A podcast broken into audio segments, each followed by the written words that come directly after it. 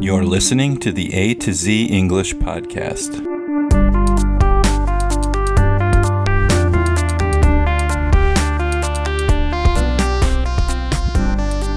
Welcome to the A to Z English Podcast. My name is Jack, and today I have another episode of This Day in World History for January 5th.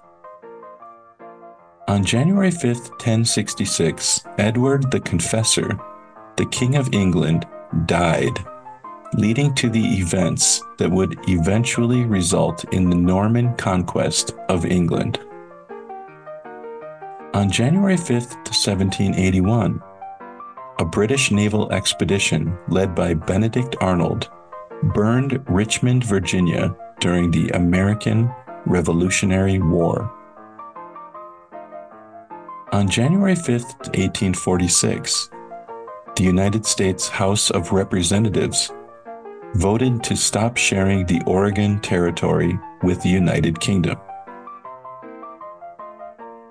On January 5, 1925, Nellie Tayloe Ross of Wyoming became the first female governor in the United States.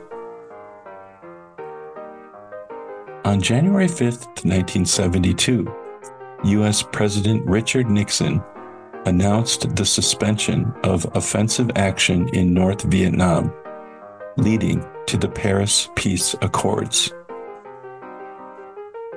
On January 5, 1993, the oil tanker MV Braer ran aground on the Shetland Islands, causing a massive oil spill. On January 5, 1998, 19 European nations agreed to prohibit human cloning.